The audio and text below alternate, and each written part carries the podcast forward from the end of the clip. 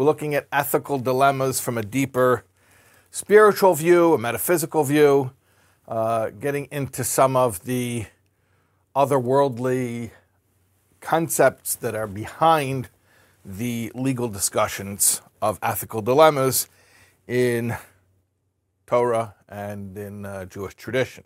Okay, so I'll start off. Last week, I think we covered like three dilemmas, more or less. Um, I'm not sure how many we'll cover tonight, but I'll start off with a nice controversial one, and uh, I'll present it in terms of a story, because really it's a discussion, it's a conversation between two rabbis. One of those rabbis is Lubavitcher Rebbe, and this discussion took place in the Lubavitcher Rebbe's office at 770 Eastern Parkway, Crown Heights, when he was visited on the Hebrew date Dalid Tammuz Tufshin Mem, that is June 18th, 1980, by Rabbi Avram Yaakov Friedman, otherwise known as the Sadugura Rebbe. The Sadugura Rebbe is, if you're into Hasidic mishpachology, you know, the, uh, the dynasty of Ruzhin, Rabbi Yisrael Ruzhiner, who was one of the great uh, Rebbes of the 19th century, and he was a direct descendant of the Mezritcher Maggid. Many different dynasties come from him. So the Sadugura Rebbe is descended from the Ruzhiner, and he had actually just assumed leadership of his Chassidus the previous year in 1979 and their community. Originally, Ruzhin is in Ukraine, and they uh, were in Central Europe for a while, in uh, in Austria. But uh, the this Sadagura Rebbe that we're speaking about in this story was based in Eretz Yisrael in, uh, in Bnei Brak. So a lot of the discussion that he had with the Rebbe was about the situation in the land of Israel. So there's a recording of this conversation, by the way. There's an audio recording of the entire conversation um, in Yiddish. But at one point in the conversation, the Sadugora Rebbe laments that the Israeli doctors have been pushing birth control, family planning. That uh, for whatever reason, for whatever uh, agenda, they've been using their position as doctors to push this idea of small families, you know, presenting the idea that supposedly that's in the name of in the name of health, and uh, you should just understand the the context of this discussion. Obviously, from a Torah point of view, or maybe it's not obvious, so I'll state it. From a Torah point of view, you probably may have figured out that big families are a thing. You probably notice religious families are large families. Um, so, from a Torah point of view, purposely not having big families is an issue, but also from a, what we'll call a demographic point of view. If you're talking about in the land of Israel and Jewish uh, population in the land, so it's a little bit funny to tell Jewish people to go out of their way not to have big families. And that's where the conversation basically went. And the Rebbe responded to the Sadugura Rebbe and said, by the way, when I say the Rebbe, I mean the Lubavitcher Rebbe, because first of all, that's my Rebbe, so I don't need to like qualify which Rebbe I'm talking about. But when I say the Rebbe, I mean the Lubavitcher Rebbe. So the Lubavitcher Rebbe says to the Sadugura Rebbe, it's tragic that the government will spend, and the Rebbe said a number, and I don't know where the figure is from, but the Rebbe said $30,000. The government will invest $30,000 to help a family from outside of the land of Israel make aliyah and get settled in the land of Israel. And at the same time they're doing that, they're spending money like undercutting themselves by having this campaign where I don't know if it's an official campaign or it's just sort of what the doctors were doing, but allocating resources that ultimately are being used to discourage large families. So it's like a little bit of um, counterproductive, and not a little bit counterproductive, very counterproductive. So the Sadugura Rebbe said, well, you know, one solution would be that they could increase stipends. I don't know if it was tax credits or, or stipends, actually giving money, but the idea was to somehow incentivize monetary incentives uh, for children. You know, they, they, in the United States government, to some extent, you know, they have child tax credits. Um, and populations, countries that are trying to grow their population, they use economic incentives for people to have, or, or, or the opposite of it, if a country's trying to decrease their population, so they disincentivize large families and they make it prohibitive. So the Sadegurah Rebbe says, you know, the solution would be that the government can create monetary incentives to large families. However, he says there's, there's a big problem with that. And the problem is, and here's the ethical dilemma I want to present to you tonight. The Sadegurah Rebbe says if the government will give monetary incentives to families for having more children, remember there are all of these Arab citizens of Israel, and they would also be incentivized.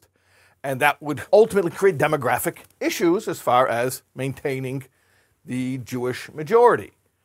So, you know, there goes that plan. And the Rebbe says, why is that a problem? And I, am telling you, I listened to the recording. I also read the transcript in Yiddish, but I listened to the recording because it's a surprising conversation. And, I, and I'll tell you why it's surprising. Uh, it's surprising because we are used to I'll, I'll own it. I am used to the way that most people speak on issues, unfortunately, is party line. And once you know how somebody holds on one issue, you can pretty much predict down the line how they're going to hold on every other issue. So, the Sadegurah Rebbe says if they're going to give money to people having large families, what are we going to do? It's also going to encourage the Arabs to have more children. And the Rebbe says unflinchingly, well, what would be the problem with that? Why is that a problem? And listen, listen to what the Rebbe says. There's a concept. It's actually a verse in Yeshio, in the prophet Isaiah. Laitoihu bra'a. It was not created for being void, being empty, meaning the world. Lo shevis yitzara, to be inhabited, it was created. And that idea is that the world was created to be inhabited. I know there's a discussion about the population bomb and overpopulation and all that stuff. But the Jewish concept is the world was created to be inhabited we know that there is a mitzvah, one of the 613 commandments binding upon Jewish people, which is pru uravu, be fruitful and multiply. According to different ways of counting the mitzvahs, that could even be the first mitzvah because that's the first mitzvah that was given. It was given to Adam and Eve and later repeated to Noah. So we have this duty to populate the world. Now, watch what the Rebbe says the non Jews of this world, according to Torah, it's very interesting, and I'm going to explain this because it's, it's unfamiliar to many people, and a lot of people make assumptions about what this means because they think it means what things that it doesn't mean. So, on one hand, Judaism is not a proselytizing religion. There's absolutely no goal in making the world Jewish. Not, it's not considered something to pursue at all. And to the contrary, um, prospective converts are discouraged. They're told, What do you need this for? They're told, What do you need this for?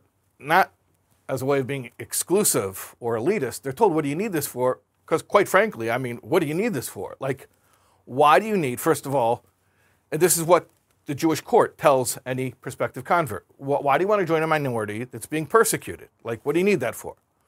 Also, why do you need to take on extra religious obligations? Like, what's wrong if, if you want to go drive to the beach on Saturday and you want to go dig a sandcastle? And once you become Jewish, you're not going to be able to do that. What's wrong if you want to eat some bacon? It's not a terrible thing for a non-Jew. To, it's not, it's, there's nothing wrong with for a non-Jew to do. It's only prohibited for a Jew to do it.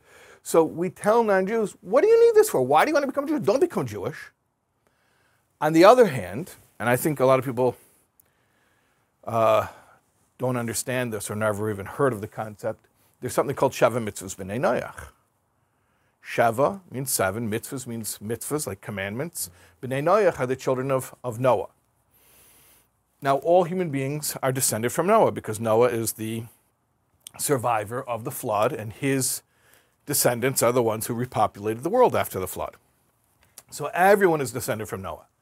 Noah was given seven commandments how to live.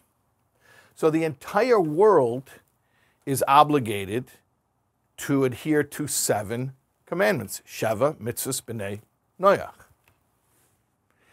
So, on one hand, the Jewish view is that we don't try to get non Jews to become Jewish and then become obligated in keeping 613 commandments. Like, why should they? On the other hand, there is a belief that we as Jews should encourage, and if we have the ability to do so, um, enforce that the entire world follows the Sheva Mitzvahs B'nai Noach, the seven Noachide laws, which as, which, as sometimes that's translated, which are mostly ethical principles, but it's not ethical humanism, it's not secular ethics. Uh, the first mitzvah of the seven Noachide mitzvahs is the belief in God and also the prohibition against blaspheming God. So it's based on belief in God, and it's based that these mitzvahs are of divine origin. In fact, not to get uh, too detailed, but technically, a non Jew is supposed to keep the seven mitzvahs of the children of Noah, not because it was given to Noah, but because it was reiterated again at the time of the revelation at Sinai when the 613 commandments were given to the Jewish people. In other words, the revelation at Sinai is what made it binding in our present day. Okay. So the Rebbe says to the Sadugura Rebbe, they are obligated in Sheva Mitzvahs B'nai Noach. The Arabs who live in the land of Israel, they are obligated in following the seven Noachide laws. So the Rebbe says, first of all, it's just a general concept that human beings are supposed to be fruitful and multiply. That's not one of the seven Noachide laws, but it's a general concept. The seven Noachide laws, you have to understand, also are broader categories. So, like, for instance, like don't steal, but under don't steal, there's all types of different subcategories. Like, uh, don't kidnap, don't embezzle, don't uh, defraud somebody in business. They, these are subcategories. So, be fruitful and multiply is not one of the specific seven Noachide laws, but it is certainly in the spirit of the seven Noachide laws. And indeed, be fruitful and multiply was given to Adam, who is the father of all humanity, and again to Noah, who again is the father of all humanity, as we mentioned earlier, the, the survivor of the flood, whose descendants are the basis of all human population. And furthermore, the Rebbe says, they have expressly a commandment not to take a life, not to kill. And the seven Noachide laws, one of the, one of the mitzvahs one of the, is a prohibition against taking a life. And the Rebbe says that if we, the Jewish people, are in a situation where there's a government, meaning the Israeli government, which, by the way, let's say very clearly, is not a religious government. The Israeli government is not a theocracy. It is not run in accordance with, with Jewish law. However, this is where it gets a little complicated. Jewish people, even if the government isn't a Jewish based government, it's not a Torah government, but the people who make up the government, who run the government, are Jews, and Jews are obligated in Torah. And one of the things that Torah obligates a Jew to do is to encourage non Jews to keep the seven Noachide laws. So the Rebbe says if we have a situation, like it's not just like in America where if you meet somebody and uh, you know, meet uh, somebody who's not Jewish and they want to hear about uh, your beliefs, and you can encourage them to keep the seven Noachide laws. That's in America because you don't have any real authority to encourage or discourage their personal religious practices. All you can do is suggest. The Rebbe says, but in Israel, where Jewish people are in the government, and setting policy that's going to affect non Jews. So we actually, the Jewish people who are in the government, have an obligation, a Torah obligation, not to do anything that could facilitate that a non Jewish family would abort a pregnancy because thereby we would be causing them to transgress one of their seven laws. So, therefore, the Rebbe says if we give incentives to large families in the land of Israel, and non Jewish families also have big families, we're actually doing a mitzvah. We're actually doing a mitzvah. We're helping those non Jewish families to keep their seven Noahide laws. Now, Sadegor Rebbe, if you listen to the recording, it's clear that he's very surprised by this line of thinking. And he speaks about the demographics. What about the demographics? And listen what the Rebbe says. The Rebbe says, look, at the end of the day, we're following God's will. This is Jewish law. Jewish law is that the non Jews have seven Noahide laws, and we as Jews are supposed to encourage them to do it. And if we have the authority to help them do it, or the flip side of the same coin is we'd be in a position of responsibility if we were to undermine them doing it. So then we're doing God's will, and therefore you can tell me from a practical standpoint it doesn't make sense, but we, we have to follow God's will. And if we follow God's will, then somehow it's going to all work out. so, you know, Ben Gurion was far from a religious Jew. He was part of a very, very, very secular, not only secular, but anti religious culture from the, that, that group of uh, the, the, the, the, the Ashkenazic, European, cultured, left wing that, that, that really formed the early government in, uh, in Israel. And even he said that to be a realist in the Middle East, you have to believe in miracles. So from a pragmatic point of view, maybe it would be crazy to do this, to encourage the non Jewish population to increase and to multiply. But from a Torah point of view, it's the right thing to do. And if you're doing what God wants you to do, ultimately, how can you, how can you suffer from that? It can only be a good thing. Now, I, I just want to drive home the point. I mentioned earlier that in today's day and age, people follow a party line. And once you know what they hold on one issue, you can pretty much predict how they hold on every other issue because things are very, very polarized and they're basically two choices. We have extreme polarized politics and, uh, and that's, that's the way, to, unfortunately, and the internet has a lot to do with it, with the echo chamber, the internet, the search engine bubble, just taking whatever it is you're already into and reinforcing it and reinforcing it and reinforcing it until it becomes almost like an absurd reductionist view of whatever it is you started with. And I said to you that it's shocking because the Rebbe's position on this issue is so not what you would have predicted what I, I want to drive home that point because in that same conversation, and it's not a long conversation, I think it's about an hour. In that same conversation, maybe minutes later, the Sadegora Rebbe, I told you this is 1980, asks the Rebbe about land for peace, specifically land from the Six Day War from 1967 about using it to negotiate deals with, uh, with other uh, countries, with Arab countries.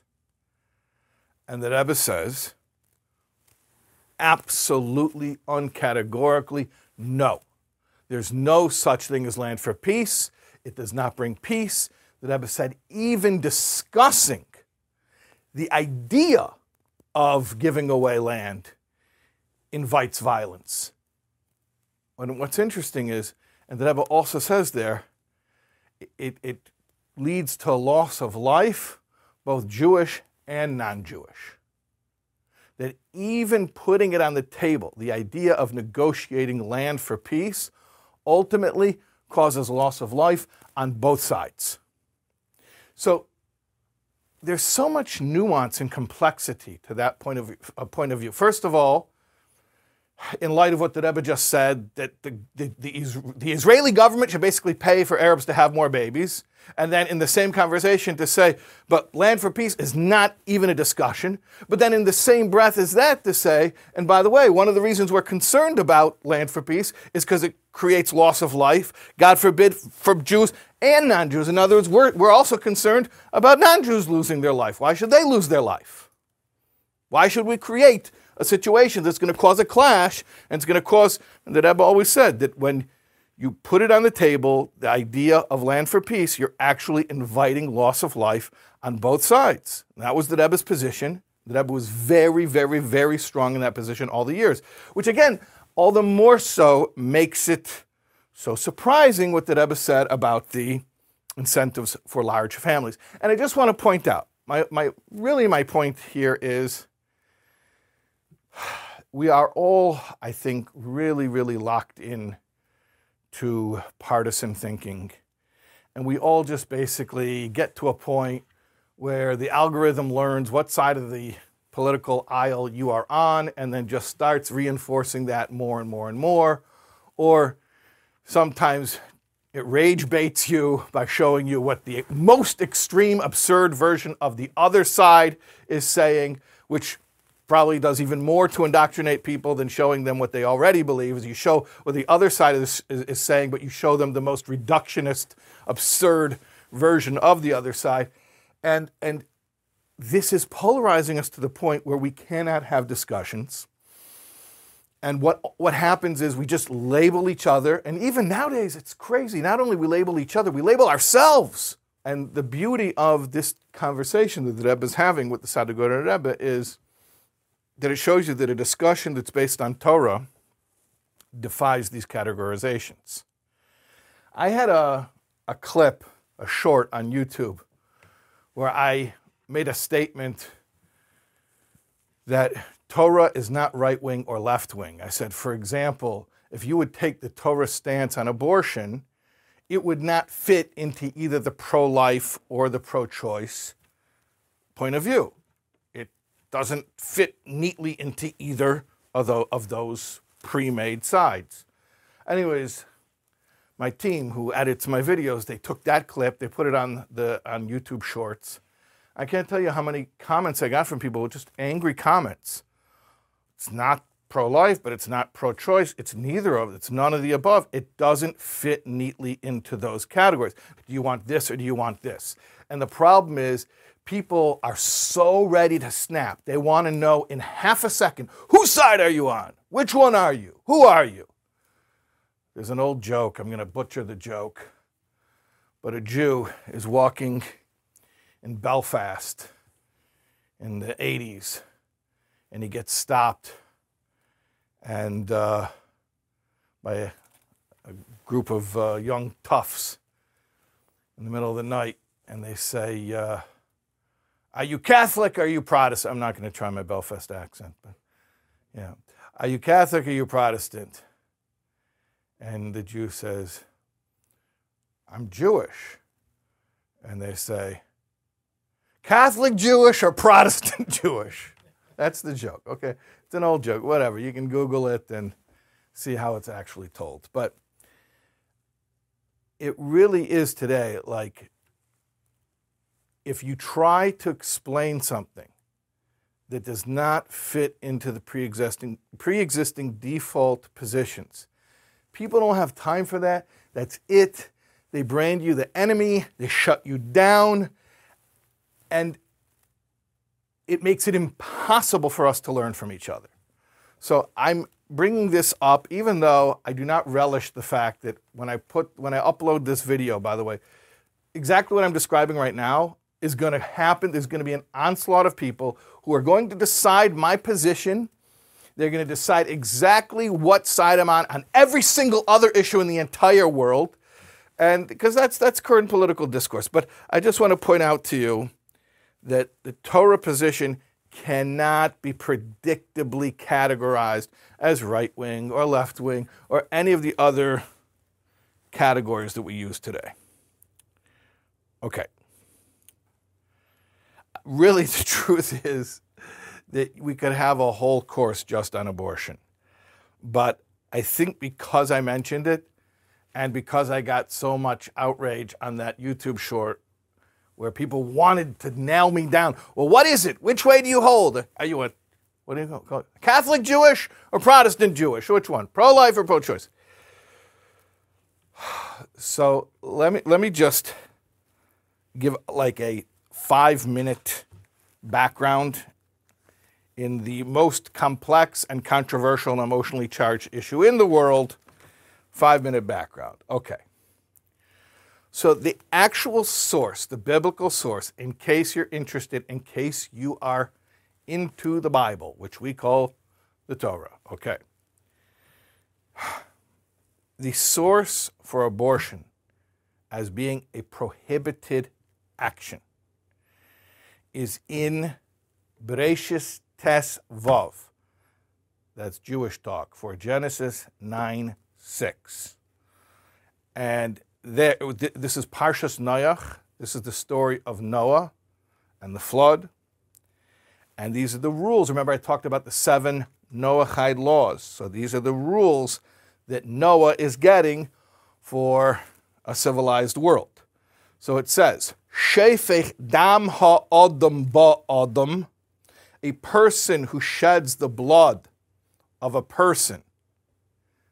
Dame yishafech, his blood shall be shed. Kibetzela melakim asa adam, because God made man in the image of God. So our sages in the Talmud, Sanhedrin, Nun Zayin Omid Beis, 57b, explain what is that verse?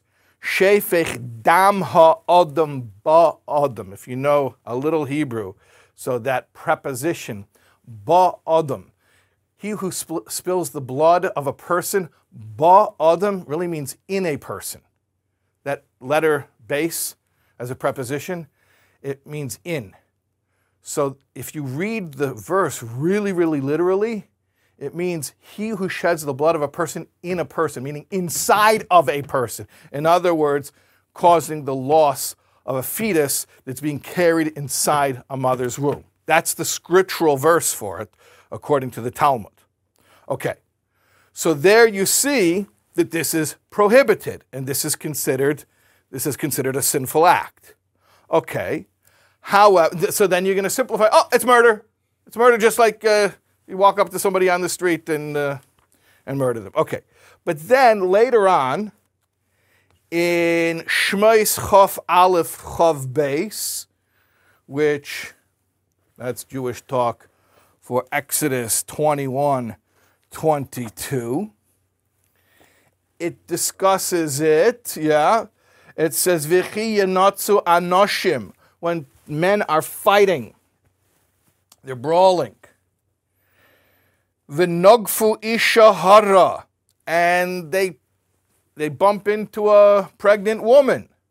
Vayatsu yaladeha, and she loses her pregnancy. So in this context, it's speaking about monetary damages. This is in Parshas Mishpatim. Mishpatim literally means uh, civil law. In other words, it's considered a tort like if you damage somebody's property and you pay for it. So all of a sudden it takes it out of the realm of criminal. And by the way, even using these words, English words, they don't really fit. But it now it doesn't sound like murder, it sounds like monetary damages. Sounds like a civil case. Still prohibited, not saying it's permitted, still prohibited, but certainly not a capital crime, meaning not murder and not punishable by death, which regular murder is punishable by death when there are witnesses and warnings, and it's with the, the high court and all of the different provisions that were involved. Okay, So all, already you see there's nuance here that this is not your regular murder. Then, on top of it, and again, I'm giving the five minute rundown over here, there are dispensations. There are dispensations. What, what is the dispensation? And this is, this is fascinating. There is a concept in Jewish law called roidef. Roidef means a pursuer. Now, in American discourse, I don't know about other countries. I grew up in America. I'm very familiar with that culture. I know that the way that the right and the left fight over this issue is they will often say, well, how come those Second Amendment guys who want to shoot somebody for breaking into their house are the ones who are so upset about abortion? And then, like, vice versa, like flipping the same argument the other way. So I want to tell you something. According to the Torah, there's something called a roidef. It's called, roidef literally means a pursuer. There's a concept in Torah law that in a very specific case, vigilante justice or extrajudicial justice is permitted, and not only permitted, it becomes a mitzvah, it becomes a moral obligation. That is, if one person is pursuing somebody else to take their life, so we are permitted to stop the pursuer by any means necessary. If it is determined it could have been done by maiming them and you went overboard and you hit them with the bazooka, so you're not allowed to do that. What the punishment is, that's another complex discussion. But you're not supposed to go overboard. Okay, you have to stop the person, but what, you do whatever you need to stop them. I should also mention, by the way, very interesting, that this law of Roidef applies not only in a case where a person is pursuing another person to take their life, but also if one person is pursuing another person to commit sexual assault. So, if the only way to stop a would be rapist is by killing them, by vigilantes killing the would be rapist, that is a mitzvah according to Torah law. Okay. By the way, standard disclaimers apply. Uh, if wherever you're watching this, your local government does not allow vigilante justice, you're not allowed to do vigilante justice. Yeah, I'm not sure any countries in the world will allow you to actually follow this Torah law. So I'm just letting you know these are the laws on the books, but you know, follow your uh, follow your local uh, laws of your country, your state, your city, and whatever. Don't get in any trouble.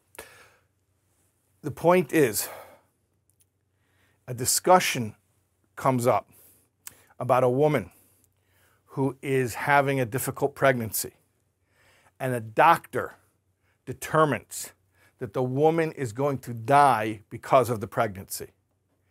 Either she's carrying the pregnancy or she's in labor. She's as far along as you talk about late term. She's as far, far, far along as in labor. If the pregnancy is threatening her life, the fetus is considered a roidef. Now, I, I, didn't want to say the baby is considered a roidef because not because I'm squeamish, but because as you see, you're going to see momentarily, there's a point in which it becomes a baby and, and the law changes. Hold on for one more minute. If the pregnancy is threatening the mother's life, the baby is considered a roidef of the mother. And by the way, you're going to say, well, what did the little baby do? The baby's not a rave. It's not, it's not like some maniac running after someone with a meat cleaver. Okay, well, hold on a second. Who says that a roidef has to always have intent? You know, what if somebody's uh, with the runaway train? You know, the runaway train, that, that nobody has any evil intent over there, right? But the, the fetus is considered a roidef, and so its life is subservient to the mother's life to save her life. So one is not only allowed to, but it is a mitzvah to take the life, if necessary. Obviously, this is not something you do uh, unnecessarily, but if necessary, to take the life of the fetus in order to save the life of the mother.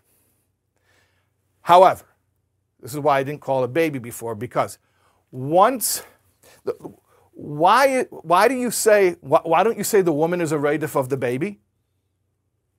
Because the Torah considers her life full fledged life, and the fetus is not full fledged life. So in this case, where one's threatening the other one's life, the fetus's life is subservient to the mother's life. If one of them has to die, God forbid, God forbid, it should never come to such a situation, but if one of them has to die and you cannot save both of them, the fetus is going to be the one who's considered the radif. That's the one whose life has to be taken, if necessary. However, once the baby crowns, once the head emerges from the birth canal, now the baby's considered born. Now it's even Stephen. It's an even playing field. You cannot say anymore that you that you take the baby's life to save the mother's life.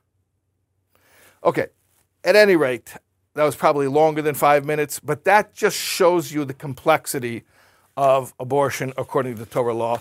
Let's totally change the subject to something a little bit less intense. okay, I'll tell you a joke. One time there was a rabbi, a priest, and a minister playing poker, and it was illegal in their town to gamble. And the chief of police was cracking down on gambling, and he came into their house. I don't know whose house they're playing at, but they're playing cards for money at the, one of their houses. And the chief of police comes in and he sees them sitting there, the town priest, town rabbi, town minister, and chief of police is like, "Oh, I can't believe it! You men of the cloth, I can't believe it! The hypocrisy! You guys are gambling. You know, I'm cracking down on gambling." And uh, they're like, all looking all guilty. They're just, you know, they they throw the chips under the table and whatever, and uh, trying to all appear like they're not doing anything, but they're caught red-handed. So the chief of police says, Father O'Leary, tell me the truth. Were you guys gambling? Father O'Leary says a silent prayer. Says, Oh Lord, let me just one, one time say this white lie. Just one little white lie. And he looks at chief, police, chief of police in the eye. Father O'Leary says, Chief, no, no, I was not gambling. Not gambling. So uh, chief of police turns to the minister. He says, uh, he says, uh, Pastor Jones, were you gambling? And he says a little silent prayer. Oh, Lord, let me just say one little white lie, one little white lie, one time. And he looks at Chief Police in the eye. And uh, Pastor uh, Jones says, Chief, no, I was not, I was not gambling. Chief of Police looks at the rabbi says, Rabbi Goldstein, were you gambling? Rabbi Goldstein says, With who? With who? Okay. There is a concept in Jewish ethics called changing the truth because of peace. That joke wasn't an example of it. They were just lying to get off the hook. But I, I needed a joke, so as a segue. And okay, what's the source for this? The biblical source. So I'm going to go to Bereshis Yud Ches, Yud Beis, which again is Jewish talk, for uh, Genesis 18 12. And uh, yeah, if you have your Bible at home, you can look it up there. Okay. So, what do we have? Yes, that's right. Abraham and Sarah. That's right. So, this is Parshas Vayera. This is after Avraham. I'm going to use the Jewish name Avraham's circumcision and he's 99 years old. And uh, so I'm going to read to you. V'titzchak Sarah bikirba lemer. Sarah, Sarah, laughed. Bikirba, you could translate it as at her insides. Like she thought about her reproductive system and she was like, I'm so old. How is it possible? And she said, After I'm old, I'm going to have this joy of having a child. And my my master, that's how she respectfully referred to her husband, Zalkin is old. Uh, my husband is old. Very next verse, verse 13. Vayemer Hashem el Avraham. Now Hashem speaks to Abraham and says, Lamazeh tzachakos Sarah lemer. Why did Sarah, your wife, laugh, saying, Ha'af umnom eled va'ani zokanti? How am I going to give birth when I'm already old? Hold on a second. The previous verse, when Sarah laughed, she said, Va'adoini zokain. He's old. My husband is old. When Hashem speaks to Avraham, to Abraham, he says, Hey, your wife said, How's she going to give birth when she is old? Va'ani zokanti, and I am old. Meaning uh, Sarah is speaking in the first person, referring to herself as being old. So Rashi, who is our foremost commentary, comes along and he breaks it down for us a little bit. And he says, Va'ani zakanti, I am old. Shina hakosov, the scripture changes or alters things. Mipnei hasholem, because of sholem, shalom, peace. Sharei hi amra zakin, because we all know she just said, my husband's old, not that she herself is old. And that is a passage in the Talmud, a discussion in Bava Metzia, uh, Daf Pei Zayin Omid Aleph 87a. One of the famous philosophical discussions, ethical dilemmas in philosophy. Every college kid who took Ethics 101, if that's a department, or Philosophy 101, uh, Survey of Ethics, knows about the famous murderer at the door. So Kant, the German Enlightenment philosopher, said that values must be categorical. If something is wrong, it is always wrong. And so his critics said to him, Yeah, really? It's wrong to lie, but if a murderer comes to the door and says, Oh, by the way, roidef, here we have a right Dave. so a murderer comes to the door and says, Hey, I'm chasing so and so. And he's holding his axe and he says, Where is he? And you know where he is. What are you going to do? You're going to be truthful? You're going to stand on virtue and you're going to be honest and say, He's hiding in the back over there. Go get him. You're going to lie. That's what the critics of Kant said. And Kant had a chance for a rebuttal, and he doubled down. That actually does sound like today, like a, a Twitter war. So he doubled down and he said, Heck yeah, I would say that you're, if you're an honest person, you got to always be honest, and then you're not allowed to lie to the axe murderer. Okay. So what's interesting here is we have this Torah concept of changing the truth because of peace where do we see an example, a biblical example of somebody who excelled in this area? Because the example we have here from the story of Abraham and Sarah is the Torah itself, meaning Hashem himself.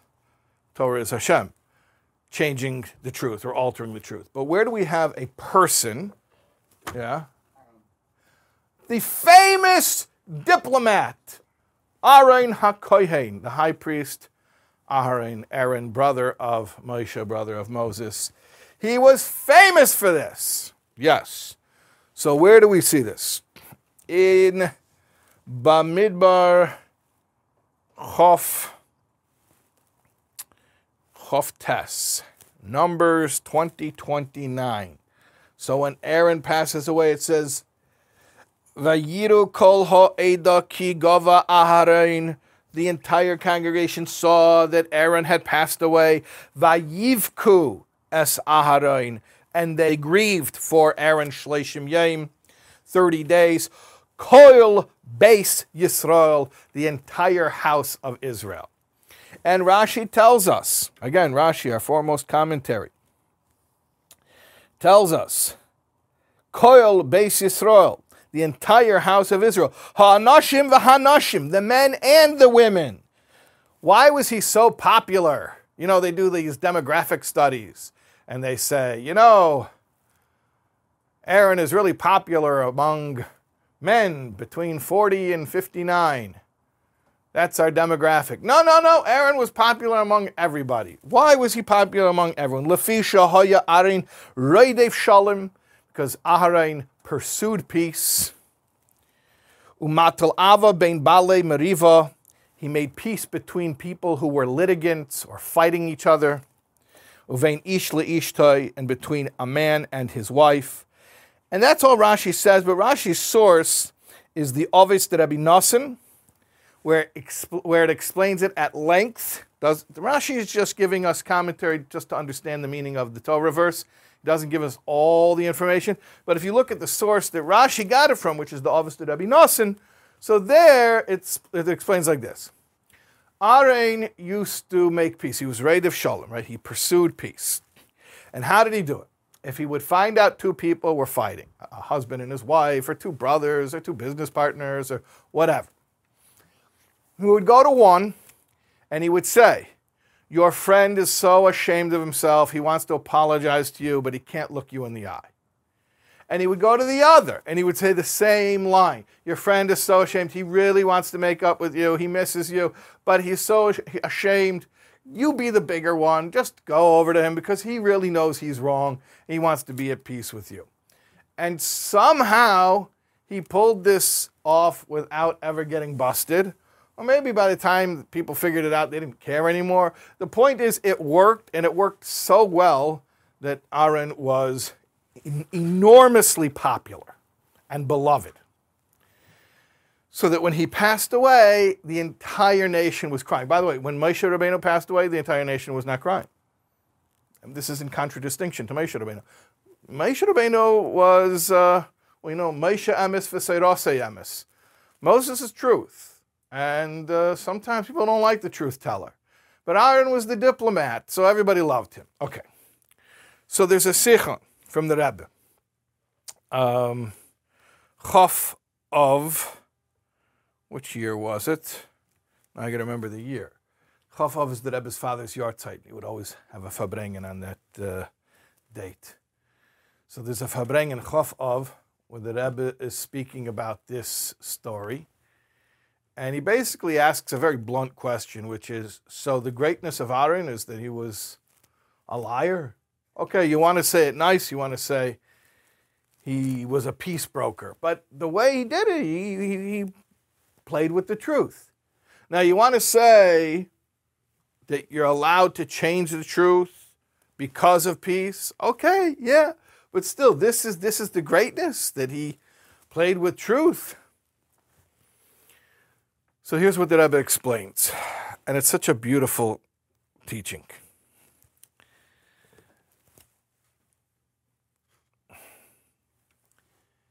When we're fighting with each other, that's coming from the ego. The ego operates in a world of limitation. The ego is physical, and it sees everything from a physical perspective, which is limitations and a scarcity of resources. And you know, if if the the last piece of steak is in your belly, now it can't be in my belly, and everything becomes very divisive because here is me, there is you. This is my space, that's your space, and, and we're all like sort of in competition with each, other, with each other. That's a physical, that's a physical point of view. We're all very much in competition for a scarcity of resources, and we don't like each other because of that, or we come up with reasons why we don't like each other. That's the ego, which is attached to the body, or you could say the ego is the personality of the body. In Chassidus, we call it the nefesh the animalistic soul, which is about survival, on a very physical level. Then there's the neshama, the soul. Soul is godliness, and it's altruistic, it's selfless. The animalistic soul is selfish. It's basically self perpetuation. That's what it's all about. It's just about keeping itself going. The godly soul is totally self transcendent just wants to surrender with the one, with the all. And it's never at odds with anybody else. So when Aaron would go over and tell somebody, hey, your friend, he's not fighting with you. He really loves you. He wants to be at peace with you. He wasn't lying. He was actually discussing a deeper truth. He was saying the truth of that person's neshama, that person's soul. In other words, Aaron was saying what his ego told you when he said, Don't let me catch you uh, on my side of the street ever again. That was his ego talking. That was the lie. But the soul is saying he loves you, wants to be at peace with you, even if he's not in touch with it, even if he himself is not in touch with the truth of his soul. But Aaron would testify to the fact that's what his soul wants, that's what his soul would say. I'm representing the deeper truth. In other words, I'm not telling you a lie, I'm telling you a truth, a deeper truth. And that's how he would facilitate peace because he would elicit from people the love the serenity, the depth, the wisdom that they had within in their soul. And that's why when he passed away, people were weeping and crying. Not just, not just because he was popular and they were going to miss him, but because he was always the one that could see past your shtick and see your deeper, truer self. And they were weeping and mourning what they feared was the loss of their true selves. Because who would ever see and access again their deeper spiritual transcendent self if Aaron wouldn't be there to sort of pull it out, eke it out of us? It's beautiful teaching, beautiful concept. Okay, anyways, I got more ethical dilemmas, but uh, this was this was part two. I don't know, maybe it'll be a part three, but. Uh, that's what we got for tonight.